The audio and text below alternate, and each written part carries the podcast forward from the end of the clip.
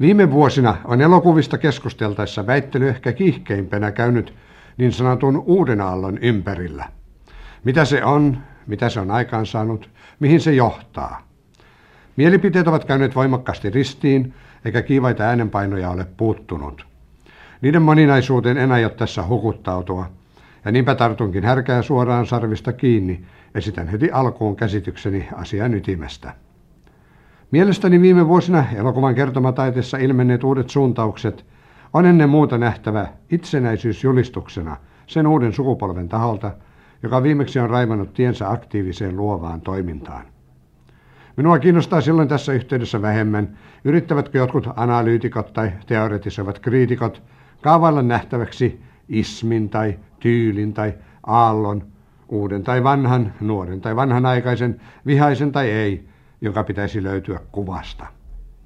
Oleellista ei ole pinta, eivät julistuksen iskulauseet, eikä vastalauseen mainoskohina. Ainoa, joka lopullisesti painaa vaakakupissa, on sisäinen arvo, pysyvä, todella uudesti luova. Kysymystä ei pidä asettaa, onko olemassa uutta aaltoa vai eikö sitä ole, seurataanko yhtenäistä linjaa vai ei.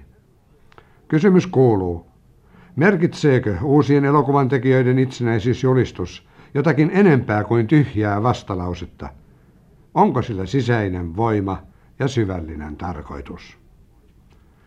Oikeutta itsenäisyysjulistuksen esittämiseen en ikinä halua nuorilta riistää, mutta samalla kuin he saavat tämän arvokkaan oikeuden ja käyttävät sitä hyväkseen, he myöskin ottavat harteilleen velvoituksia, joiden täyttäminen on asetettava vaakakuppiin vastapainoksi määräämään heidän töittensä lopullisen arvon.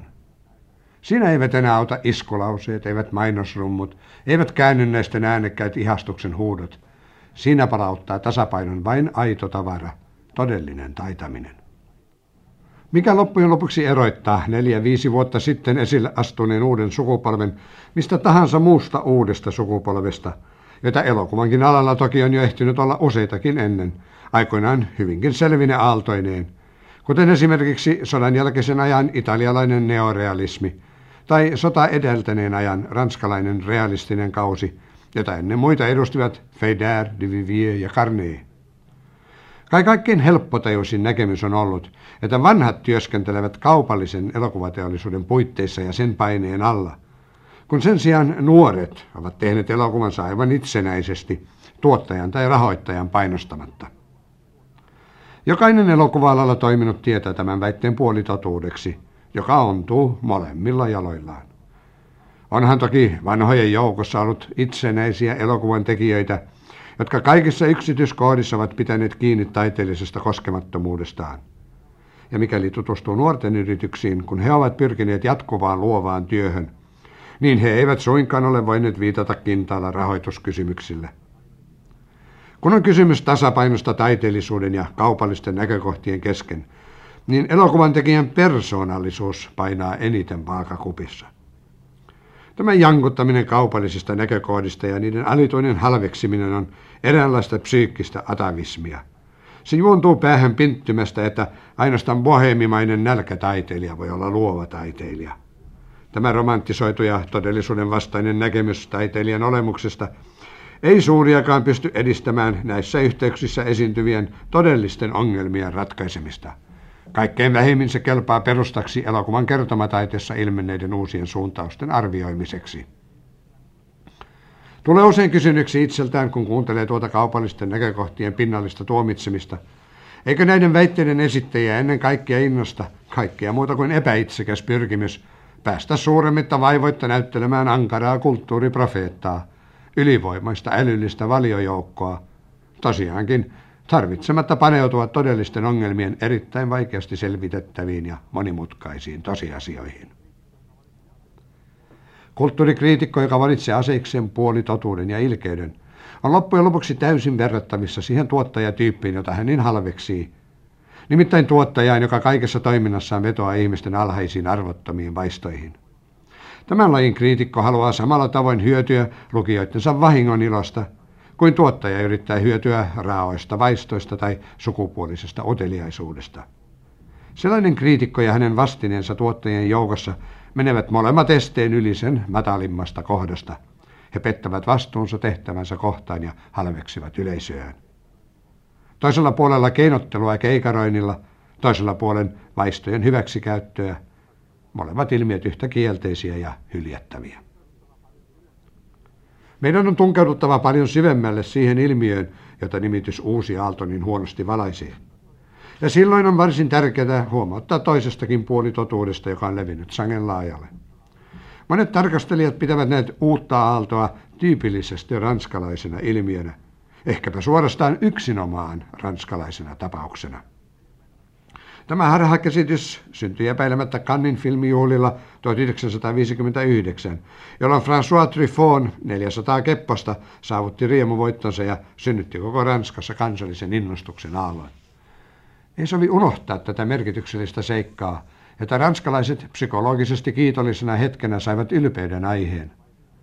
Sillä oli varsin painava vaikutus innostukseen, millä uusi aalto vastaanotettiin laajoissa kansankerroksissa. Fanfareissa, joilla uuden aallon riemuvoittoa julistettiin maailmalle, oli kansalliskihkoinen pohjasevy. Ja vaikka ranskalaisille mielellään suokin tämän innostuksen purkauksen, niin ei ulkomaailman silti olisi tarvinnut kritiikittömästi niellä liioittelua, että nyt oli luotu jotakin ehdottomasti ainutlaatuista uutta, jota ylipäänsä ei koskaan aikaisemmin ollut saatu aikaan. Jos sellaisenkin pienen yksityiskohdan kuin vanhan kunnon Jean Cocteau'n esiintyminen voitollisten nuorten suojelusenkelinä ja siunaavana ylipappina olisi pitänyt kehoittaa harkitumpaan ja sillä lailla myös paljon oikeudenmukaisempaan tapahtuman arviointiin. Kukaan ei kai nykyisin enää kiele tosiasiaa, että uudesti luovien suuntausten tarvetta tunnettiin laajalti eri puolilla maailmaa aivan samoihin aikoihin, kun nuoret kriitikot Ranskassa aloittivat hyökkäyksensä tavanomaisiksi leimaamiaan elokuvia vastaan. Merkitsisi karkeaa vääryyttä niitä kansainvälisesti vähemmän tunnettuja elokuvan tekijöitä kohtaan, jotka asianomaisissa maissaan yrittivät pyrkiä uusiin ilmaisumuotoihin, jos väittäisi heidän vain matkineen ranskalaisia. Erään tapauksen, jopa sangen selväpiirteisen tunnen niin hyvin, etten voi olla mainitsematta sitä tässä esimerkkinä. Jack Vitikan nykyaikainen legenda Nukkekauppias vuodelta 1955, joka sen vuotisilla Berliinin elokuvajuhlilla sai kansainvälisten arvostelijoiden taholta mitä ylistävimmän vastaanoton ja arvosteltiin Berliinin elokuvajuhlien suureksi ilmestykseksi, lainatakseni brysseliläisen suurlehden viiden parstan otsikkoa. Suomalainen ohjaaja käytti tässä elokuvassa tarkoin eriteltyä kamerakerrontaa, joka epäilemättä on verrattavissa Astrykin kamerastylohon. Ja tämän vitikka teki ajankohtana, jolloin Astryk omalla tahollaan vasta viimeisteli kuuluisaa teostaan Le Mauvais Rencontre. Tänä päivänä näemme uudesti luovien suuntausten vaikuttaneen kokonaiseen sarjaan elokuvateoksia, jotka on valmistettu aivan eri puolilla maailmaa. Italiasta voi mainita edelläkävijän Mario Monicellin, ja ajattelen silloin hänen arkisen humoristista elokuvansa Padri i Fili vuodelta 1957. Sekä pari tämän hetken nimeä, Lucino Viscontin, Rocco ja hänen veljensä, ja Francesco Rossin elokuvaa Salvatore Giuliano. Japanissa on Akira Kurosawa, ajattelen Ikirua, sekä myöskin Shintaro Ishihara, jolla oli väkevä jakso elokuvassa Rakkautta 20-vuotiaana. Tai Kon Ichikawa, joka elokuvassaan Kagi kokeili näytelmäjuonen värisävytystä sekä myös suoranaisia trikkejä, kuten liikkeen pysähdyttämistä vähän samantapaisin tehovaikutuksin kuin Godard keskeyttää taustamusiikin. Saksassa on Ottomar Domnik, Kreikassa John Contes, Puolassa on Andrzej Vajda ja neuvostoliittolaisista ohjaajista mainittakoon esimerkiksi Semyon Tumanov ja Georgi Shukin sekä heidän elokuvansa Tyttöni Puomilta – ja Andrei Tarkovski elokuvalla ei paluuta. Enkä ole suinkaan unohtanut, että Italiassa on Michelangelo Antonioni, tai että Suomessa on Mauno Kurkvaara. Kuten voi havaita, on näkymä sekä laaja että leveä ja syvä. Ja aaltojen lomasta voi huomata siellä täällä jonkun karikonkin. Kun yritän itsekseni selvitellä järjestykseen sitä jo varsin suurta valikoimaa elokuvia, joiden voidaan sanoa edustavan käsitettä uusi aalto – lausuttakoon tämä sitten millä kielellä tahansa, niin näin ne edessäni eräänlaisena levitettynä viuhkana tai spektrinä ja havaitsen niissä yhteisen kaikissa esiintyvän piirteen, jonka haluaisin asettaa uuden sukupolven filmillisen kertomatavan ensisijaiseksi tunnusmerkiksi. Nämä uudet elokuvan tekijät ovat epäilemättä uudelleen keksineet vanhan perustavaa laatua olevan periaatteen, että elokuva on ennen kaikkea visuaalinen kokemus, näköelämys. Äänielokuvan läpimurrosta lähtien 35 vuotta sitten elokuvat ovat suurimmalta osaltaan olleet kuvitettua puhetta. Poikkeukset ovat niin harvat, että ne suorastaan, käyttäkseni sananparin asevuutta, vahvistavat säännön. Huolimatta siitä, että teoreetikot alun alkaen, arvostelijat varsin pian ja jopa yleisö sitten osoitti tyytymättömyyttä nalitusta puhumista kohtaan, jatkui elokuvien tuotanto mukavia helposti kuvattavia urjaan. Mikrofonin syötettiin myös suurin osa siitä, minkä paremmin, havainnollisemmin ja kouraisevammin olisi voinut ilmaista kuvin. Kunhan vain olisi suostuttu varaamaan aikaa ja uhraamaan voimia kuvajaksojen suunnitteluun kuvallisen kertomatavan vaatimusten mukaisesti. Mutta sehän oli vaivalloista. Useimmiten oli niin paljon yksinkertaisempaa vain kirjoittaa muutaman vuorosana ja laukaista ne seisaaltaan. Nähdäkseni uusi sukupolvi on nimenomaan tässä koodin lähtenyt kulkemaan toisia polkuja kuin muut äänielokuvan synnyn jälkeen elokuvia tehneet. Olikin korkea aika vihdoin panna tämä uudistus toimeen. On jälleen saatettu kunniaan unohtunut perinne. Tietenkään ei tämä merkitse, että nyt haluttaisiin suinpäin rynnätä takaisin mykän elokuvan aikaan. Ei vuorosanoja voida hyljätä, päinvastoin.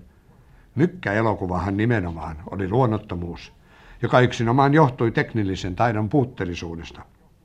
Mutta vuorosanojen on alistuttava kuvakerronnan rytmiin, joka tulee olla ainoa määräävä. Molemmissa elokuvissaan Hiroshima rakastettuni ja viime vuonna Marienbadissa Alain René on nerokkaalla tavalla havainnollistanut kuvan ja sanan välisen oikean tasapainon. Varsinkin elokuvassa viime vuonna Marienbadissa ovat sekä vuorosanat että selostajan pitkät rytmilliset yksinpuhelut, pienimpiäkin yksityiskohtia myöten hiotut yhdenmukaisiksi kuvien dynamiikan kanssa.